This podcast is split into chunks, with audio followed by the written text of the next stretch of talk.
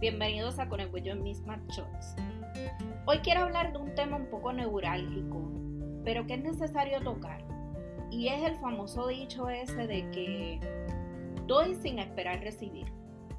Lo cierto es que muy pocos en la vida dan sin esperar recibir. No seamos hipócritas.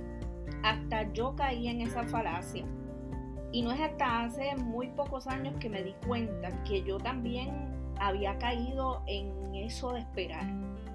Sí, porque cuando usted espera algo, así sean las gracias a cambio de algo que usted dio, eh, digamos que lo que estamos haciendo es una transacción de negocio con lo que estamos dando.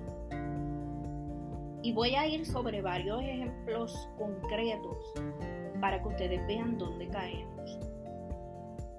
Por ejemplo, papá y mamá que cuidan de sus hijos y se encargan de todo y de arreglarle todos los entuertos así sean mayores de edad.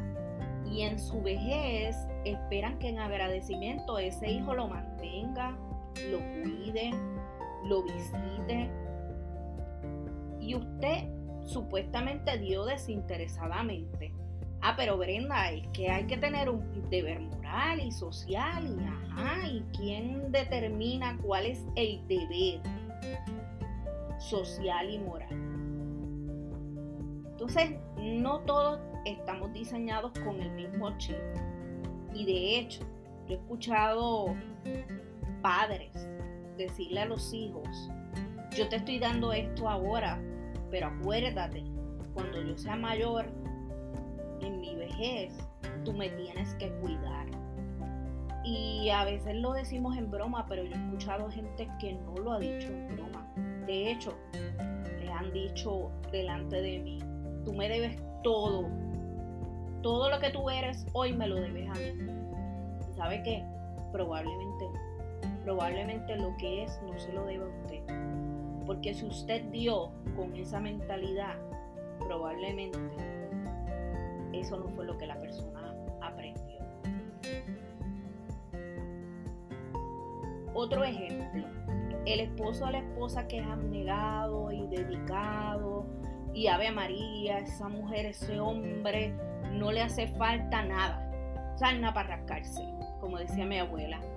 Y de momento llega la separación y si es porque la persona encontró a alguien más que lo hace feliz, entonces viene el yo que te he dado tanto, yo que dejé de ser mía para ser tuya, yo que abandoné mis sueños por ti y mira cómo me pagas. Escucharon, mira cómo me pagas. O sea, yo esperaba que a cambio de todo lo que yo di y todas las renuncias que di, tú te quedaras conmigo aunque tú fueras el infeliz más grande de este mundo, pero que te quedaras conmigo, que me fueras bien. No haga eso. No deje de ser suyo para ser del otro. Y si lo va a hacer, asuma la responsabilidad de que el otro no tiene por qué devolverle nada y el día que las cosas se acabaron, se acabaron. Ya. Next. Y el otro que lo vemos bastante es el empleado que sacrifica las horas de compartir con su familia, los mejores momentos de sus hijos y un buen día comete un error o simplemente perdió la chispa ante el jefe y este le dice fulano tú eres bueno pero nosotros necesitamos algo más por lo tanto vamos a prescindir de tu servicio. ¡Bum! Y ahí va el pobre y dice, yo que les entregué todo. Y mira cómo me desechan, mira cómo me descartan. Y actually, sí, les entregaste todo y te pagaban hasta ahora. Pero pues, el que fuera bueno no era garantía de que eran lo que yo iba a necesitar siempre.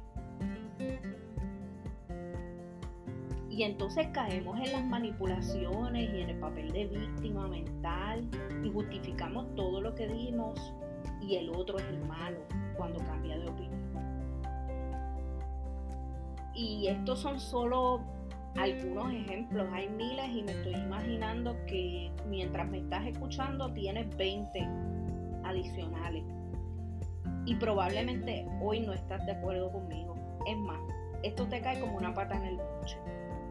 Estás peleando conmigo porque cuando a mí me lo dijeron, yo tampoco estaba de acuerdo. Y la persona que me lo dijo me dijo, fíjate, tú tienes un patrón de esperar que la gente, aunque sea, te dé las gracias. Y lo tienes desde que tenías 10 años cuando tu mamá y tu papá se separaron y tú no encontrabas qué hacer y pensaste que el tener buenas notas y el ser un estudiante espectacular te iba a devolver a tu papá en tu casa nuevamente y todo se iba a arreglar. Desde ahí comenzaste a crearte esta idea mental de que tenías que hacer cosas para que la gente regresara o volviera o para que se quedaran al lado tuyo. Fíjate qué profundo. No sabes cuántos años me tomó entender eso. Y soltarlo y dejar la rabia con la persona que me lo dijo. Me tomó menos, pero me tomó. Pero no es hasta ahora que lo veo tan y tan y tan claro. Ahora no es que no dé, al contrario, doy. Pero de verdad cuando doy, lo doy genuinamente. Y no espero ni las gracias. Y entiendo que la vida como quiera me lo va a devolver.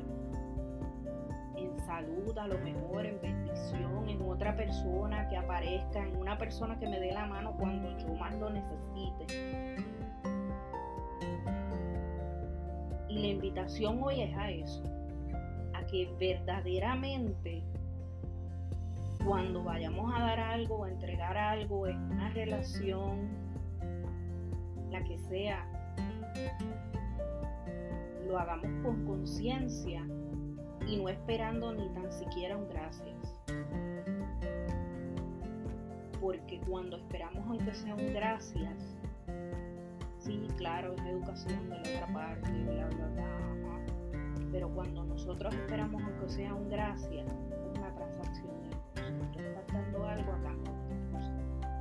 ¿Ok? Y entender eso te va a hacer una persona más feliz y más agradecida que nunca. Y vas a vivir, ¿sabes cómo? En abundancia de verdad, en abundancia de buenos sentimientos, de, de muchas cosas buenas. Porque dar nunca te encarece, dar nunca te hace menos.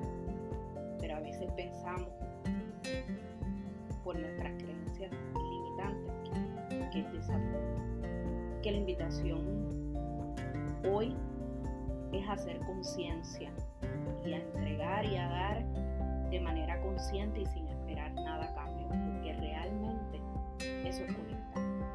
Nos vemos en la próxima. Si este podcast te gusta, te ayuda y nos escuchas desde Apple Podcast, déjanos una reseña, déjanos cinco estrellas, déjanos un comentario, tómale un screenshot y compártelo en tus redes y haz que este mensaje eh, llegue a otras personas si a ti te resuena. Si hay algún tema que quieras escuchar, escríbenos también para seguir conectando.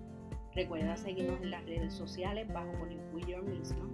Visita nuestro blog en www.conectuyomisma.com. Las expresiones contenidas en Conectuyo Misma Shots están basadas en la experiencia del autor y jamás representan un instrumento de terapia, consejo o ayuda psicológica.